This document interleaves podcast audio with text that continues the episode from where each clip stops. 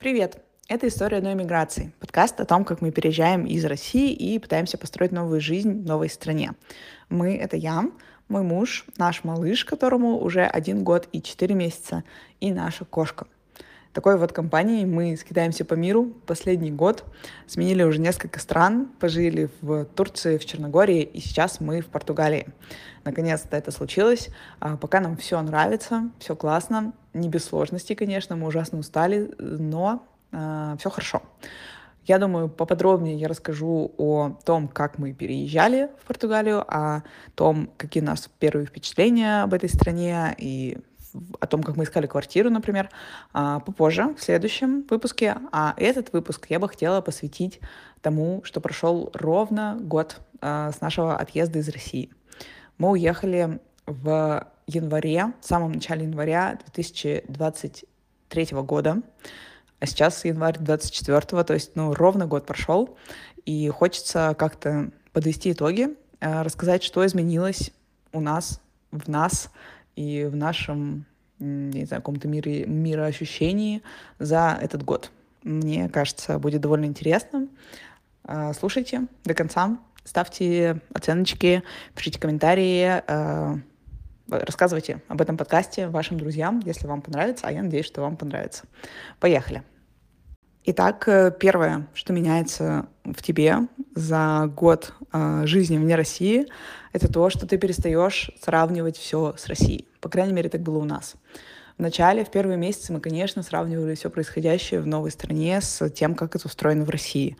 И очень часто это сравнение было не в пользу за границей.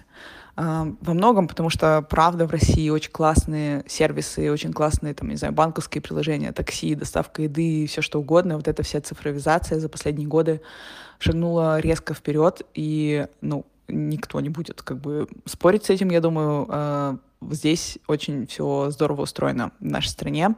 Но вторая причина, э, я думаю, во многом это то, к чему мы привыкли. А, если бы мы жили всю жизнь в какой-то другой стране, для нас было бы привычным и понятным, и таким же хорошим а, то, как устроено все там. Поэтому, когда ты оказываешься в незнакомом месте, ты, конечно, испытываешь дискомфорт просто потому, что все по-другому, не так, как ты привык. Плюс, конечно, цены цены на все в евро — это просто боль, когда ты пытаешься переводить это все в рубли. Ты умножаешь на 100 и получаешь просто какие-то космические суммы, и думаешь, как, почему, почему это все так дорого? Но загадка, э, разгадка этой загадки в том, что нужно просто перестать сравнивать. Так в какой-то момент мы и поступили, просто переключился какой-то, не знаю, тумблер, и стало понятно, что, э, во-первых, это бессмысленно. Мы, ситуация сейчас такова, что мы не собираемся возвращаться в Россию в какое-то ближайшее время и в каком-то обозримом будущем, если ничего глобально не изменится. А как будто бы ничего глобально не собирается меняться. Поэтому э, имело, бы, имело бы смысл сравнивать две страны, когда ты оцени, оцениваешь их как равнозначные варианты для твоей дальнейшей жизни. Ты смотришь на плюсы и минусы одного места, плюсы и минусы другого места, и думаешь, где же мне было бы лучше, тогда это имеет какой-то смысл. Но когда ты не собираешься возвращаться в эту страну, зачем вообще сравнивать? Ведь мы же не сравниваем жизнь там, где мы живем, с жизнью, я не знаю, в каком-нибудь Бангладеше или в каком-нибудь Пакистане, потому что мы не хотим туда поехать, и как будто бы зачем сравнивать. То же самое мы осознали и относительно России. А, надо просто принять, что да, все по-другому. Да, где-то хуже, но где-то и лучше. А, но где-то хуже, окей, а, ты с этим ничего не можешь сделать, ты можешь просто смириться и жить по вот этим вот новым правилам. И как будто бы есть смысл сравнивать какие-то варианты, которые для тебя одинаковые по достиж... достигаемости. То есть, например, сравнивать то, как устроена жизнь в Черногории и в Португалии потому что там ты можешь понять, нужно ли мне ехать в одну страну или в другую, сравнивать э, жизнь в Португалии и в Испании, например, или там цены за коммуналку в Германии и не знаю, в Бельгии, если ты рассматриваешь эти страны для переезда. И э, там будет одинаковый примерно порядок цен и хотя бы как минимум одна валюта. Все будет в евро, и это будет ну, понятно. Вот, поэтому в какой-то момент мы так и стали делать. Мы стали смотреть на то, что есть вокруг нас, и то, что нам доступно, и смотреть, где, где как все устроено, без относительно того, как это было устроено в России. На самом деле это очень сильно облегчило нам жизнь, ну, по крайней мере, мне, чисто психологически, потому что, правда, это очень сложно застревать вот в этом прошлом и постоянно думать о том, как было раньше хорошо, как было раньше привычно, как сейчас все не так. Ну, потому что зачем делать это, когда все явно не так, и вернуть прошлое ты уже не сможешь. Второй пункт, один из самых важных, если вообще не самый важный, что случилось с нами за год, это то, что мы перестали бояться говорить вслух то, что мы думаем. Перестали бояться произносить фамилию Путин, например. Перестали бояться говорить о нашем отношении к тому, что происходит сейчас между Россией и Украиной, и к тому, что происходит сейчас в России. И это настолько а, настолько важно, это настолько мощно, и как будто бы ради этого стоило затевать весь этот переезд и терпеть все эти трудности. В какой-то момент в жизни в России я поймала себя на том, что когда мы там даже с друзьями на кухне у себя сидя обсуждаем какие-то последние новости, в какой-то момент невольно все начинают понижать голос. И когда я это осознала, я подумала, блин, какая жесть, ну что за ужас? Ну, типа, как? Что? Что за 37-й год, блин, наступил? Почему я, сидя у себя на кухне, боюсь что-то говорить? Я не делаю ничего плохого, я не призываю, там, не знаю, к свержению власти, я не убиваю никого, я не совершаю никакого преступления. Я просто рассуждаю там о том, как устроена жизнь и что мне нравится, что нет. Почему я боюсь это делать? Когда ты идешь на улице, и вокруг тебя люди, ты тем более как будто бы не хочешь вообще поднимать какие-то такие острые темы, потому что ну мало ли что, ну мало ли кто это услышит, ну мало ли какую реакцию это вызовет. И ну, я не знаю, может быть, у кого-то не так, но вот э, у нас в какой-то момент было так, и это было, правда, очень дискомфортно.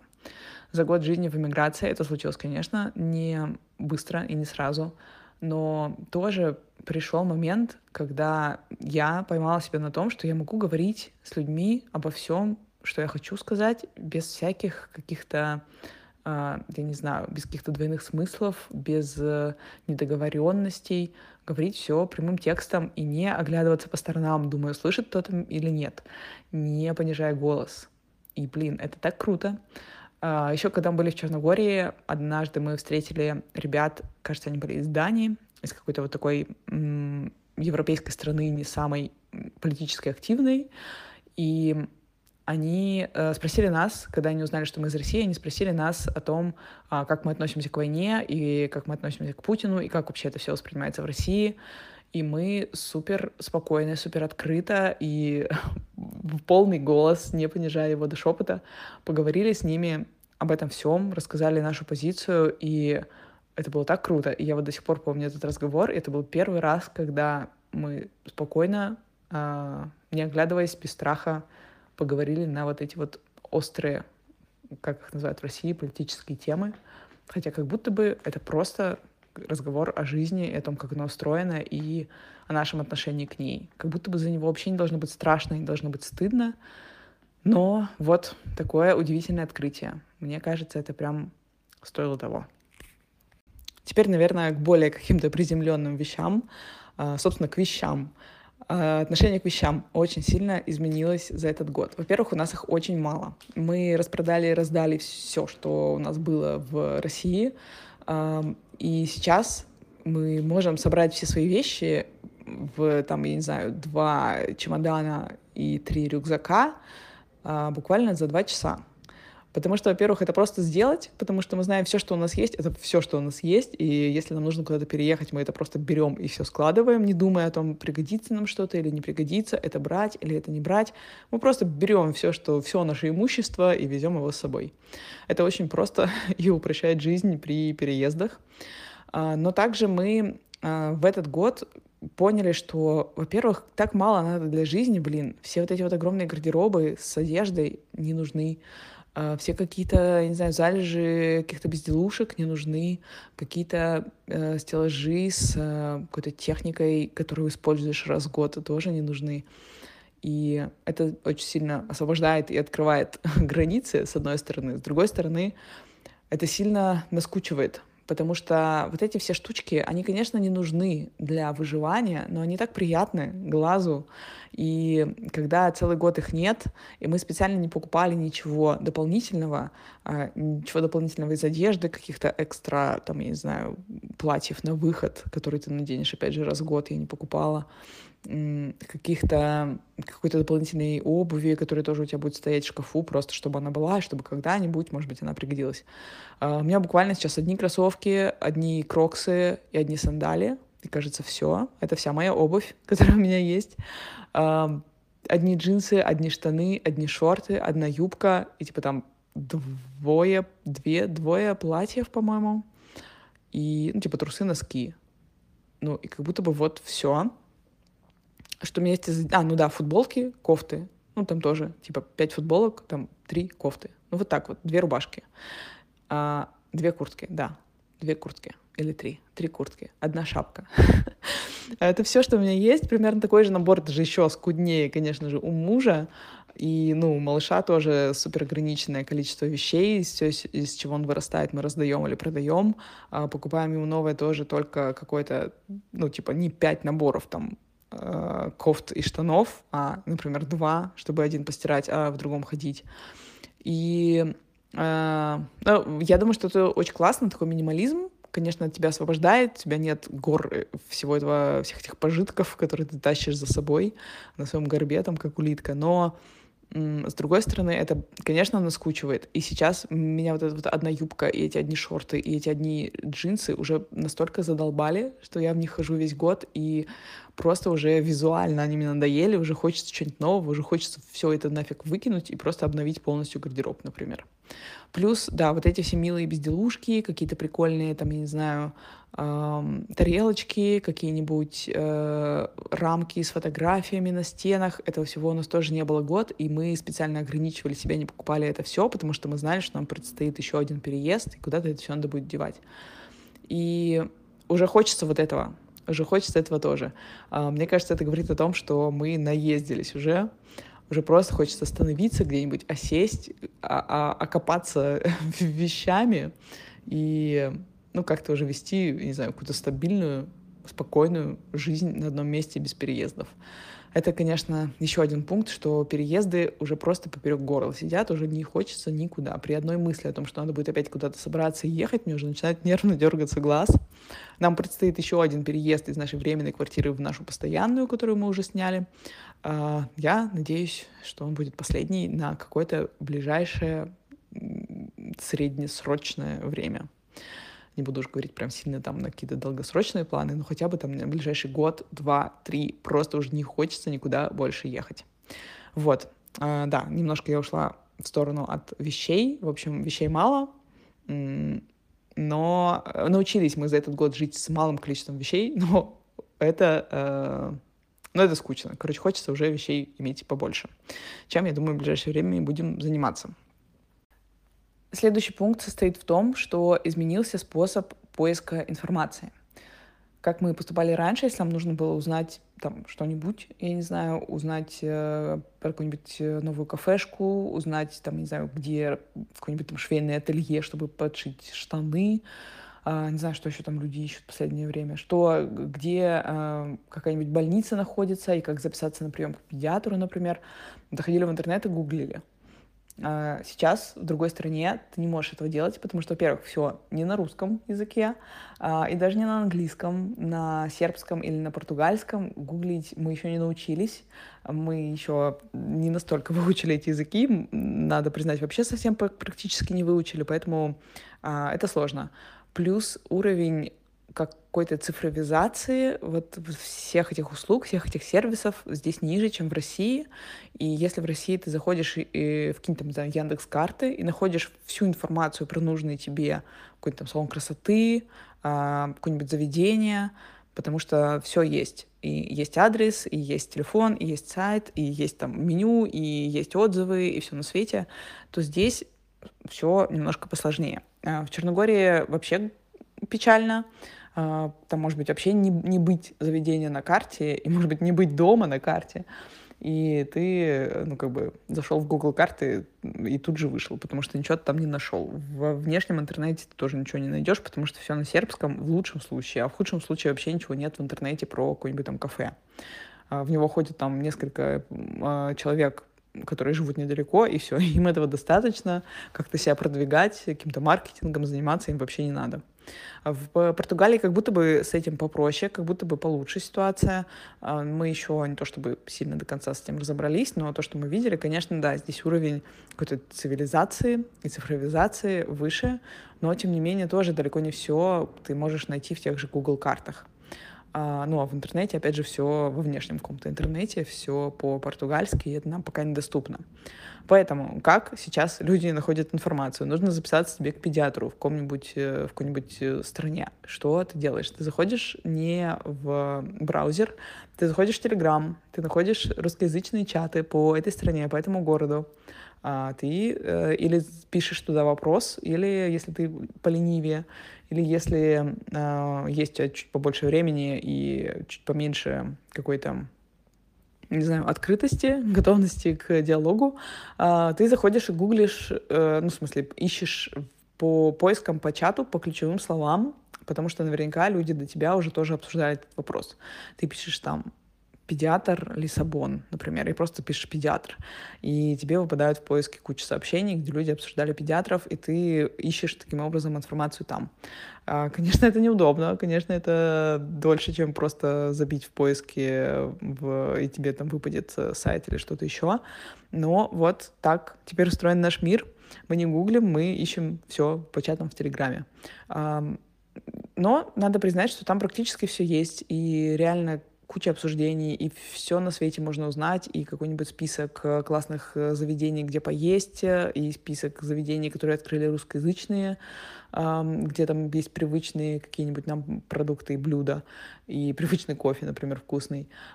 И да, и список проверенных больниц, и каких-нибудь даже русскоязычных врачей, и сколько стоят стоматологи где, и какие-нибудь отзывы на них. Это все можно найти в чатах в Телеграме. Надо просто знать, как искать, и нужно на это потратить, конечно, какое-то время. Плюс, если лень искать, ты просто заходишь в чат и пишешь, э, ну или там не умеешь э, особо это делать, ты пишешь просто вопрос в чате. Типа, чат Лиссабона. Задаешь туда вопрос, типа, привет, э, мне нужен педиатр, подскажите хорошего русскоязычного педиатра. Тебе тут же накидывают каких-нибудь там ссылок или отвечают на этот вопрос, или э, рассказывают, где можно это поискать, где можно посмотреть, где собрана информация. Но еще одна сложность в том, что все эти чаты э, в Телеграме не пойми, как называются. То есть там где-то это может называться чат Лиссабона, где-то это может называться норм ребята в Португалии, например, есть такой чатик. А, где-то это может называться, там, я не знаю, Ladies Talk in Lisbon. И фиг ты их найдешь просто по поиску, если ты не знаешь конкретных названий или если тебя туда не пригласили. Поэтому, да, конечно, тоже все немножко усложняет. Э, перед тем, как что-то искать в чатах, тебе нужно найти сначала эти чаты. А, но когда ты уже освоился в этом интернет-пространстве телеграмном, а, по новой для тебя стране, по новому городу, когда ты уже знаешь конкретно, где спрашивать, то там уже все проще. Плюс следующий пункт, который вытекает из предыдущего, исчезает социофобия, если она у тебя какая-то была. И ты идешь в чаты, и ты ищешь людей, ты задаешь вопросы, ты знакомишься, потому что иначе ну, ты будет э, сложно. Не буду говорить, что ты тут не выживешь. А, конечно, ты выживешь, но будет сложно и будет намного сложнее, чем если ты начнешь общаться с людьми. И надо понимать, что все примерно находятся в такой же ситуации, все тоже переехали, все тоже в новом месте, все тоже слегка растеряны, все тоже оказались без своего привычного круга друзей и знакомств, и все поэтому активно м, открыты к этим знакомствам. И э, если ты пишешь кому-то первый, а мы начали писать кому-то первыми, это очень забавно, что раньше Uh, ну, для меня довольно сложно было как-то подойти к там, кому-то написать, типа, о, привет, давай встретимся, или там, о, привет, я хочу с тобой познакомиться, то сейчас а, ты это делаешь, и мы это делаем, и это дает свои плоды, и это приносит свои результаты, потому что люди чаще всего соглашаются на это, потому что они тоже активно готовы взаимодействовать с другими людьми, потому что им точно так же здесь одиноко. Это было сложно сделать, потому что, опять же, я не привыкла к этому, и когда мы переезжали в Черногорию, первое время, я об этом рассказывала в выпуске про депрессию мигранта, а, первое время мне было сложно как раз из-за недостатка этого общения, и у меня стоял какой-то вот этот внутренний барьер, к тому, чтобы начать самой активно знакомиться и первый там писать людям и как-то проявлять э, свой интерес к тому, чтобы подружиться с кем-то, потому что для меня это было непривычно. Но сейчас пройдя вот тот опыт и оказавшись в новой стране еще раз, опять с нулем просто знакомых людей здесь, а, мы уже решили сразу взять быка за рога и прыгать в этот э, океан э, социализации, и сразу начали писать людям первыми, и сразу начали откликаться, когда нам людям, люди пишут, стали активно общаться в чатах, и это дает свои плоды. Мы уже познакомились здесь с несколькими классными ребятами, с несколькими классными семьями, пересеклись, погуляли, сходили в гости к людям, и а, уже не чувствуем себя здесь такими одинокими, одинокими. А, мы тут всего месяц, даже меньше месяца, и уже у нас вокруг складывается какой-то комьюнити. То есть не то, чтобы прям это люди, которых можно назвать друзьями, но, по крайней мере, ты понимаешь, что ты не один в этом городе, у тебя здесь знакомые, и есть люди, с которыми можно поболтать, с которыми можно встретиться, с которыми можно погулять. И, блин, это так много, поверьте мне. Когда ты в эмиграции, это очень много. Вот, и я рада, что удалось так прокачать немножко свою какую-то социальную мышцу, потому что, да, когда ты не когда ты живешь весь, весь всю жизнь э, там в одном городе или там последние несколько лет в одном городе, у тебя уже есть какой-то определенный круг знакомств, тебе как будто бы она и не нужна, а, но вот в новом месте это прям критически необходимо. Что-то мне кажется, что это все. Получается какой-то короткий выпуск, удивительно даже для меня. Но вот это основные пункты, которые я смогла вспомнить, которые я смогла сформулировать о том, как изменилась наша жизнь и наше восприятие а, жизни за этот год.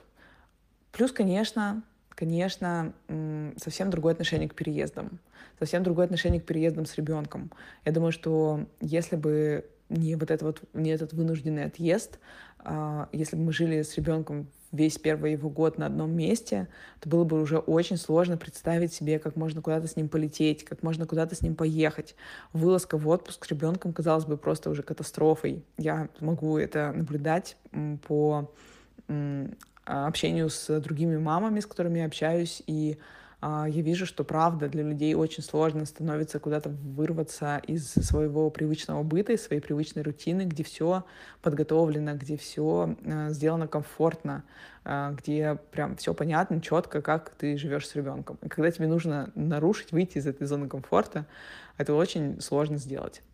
А мы, получается, с трех месяцев малыша путешествуем вместе с ним, и Конечно, это каждый раз стресс. Я не, не перестану повторять, что это каждый раз стресс, но у нас как будто бы нет уже вот этой вот э, боязни перемен, боязни переездов с ним, как будто бы мы уже поняли, что это возможно, да, это сложно, но мы можем это делать, и уже не кажется сама мысль о том, чтобы куда-то поехать или куда-то полететь с малышом чем-то ужасным. Типа полететь с ребенком, да, пф, он уже 9 перелетов за этот год совершил, ну, один, одним больше, одним меньше, ничего страшного, спокойно полетим.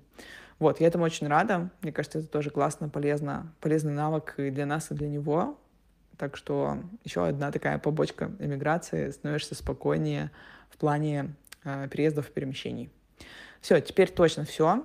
Спасибо, что послушали. Еще раз напомню о том, что буду ужасно счастлива, если вы поставите мне оценку в Apple подкастах. Там надо нажать на звездочки, лучше на 5. Напишите там какой-нибудь комментарий о том, насколько нравится вам мой подкаст или не нравится. Ну, лучше, конечно, нравится. А, и поставите сердечко в Яндекс Музыке. Не очень помню, как на остальных платформах. Наверняка тоже там есть какие-нибудь сердечки, звездочки, оценочки. Тоже буду рада, если вы их понажимаете и расскажете о моем подкасте своим друзьям, мне будет очень приятно, если меня будут слушать больше людей. Спасибо, что были со мной. Спасибо, что остаетесь. Э, постараюсь дальше выкладывать выпуски чаще, потому что, кажется, у нас все устаканивается, быт налаживается, время появляется. Все, всем пока.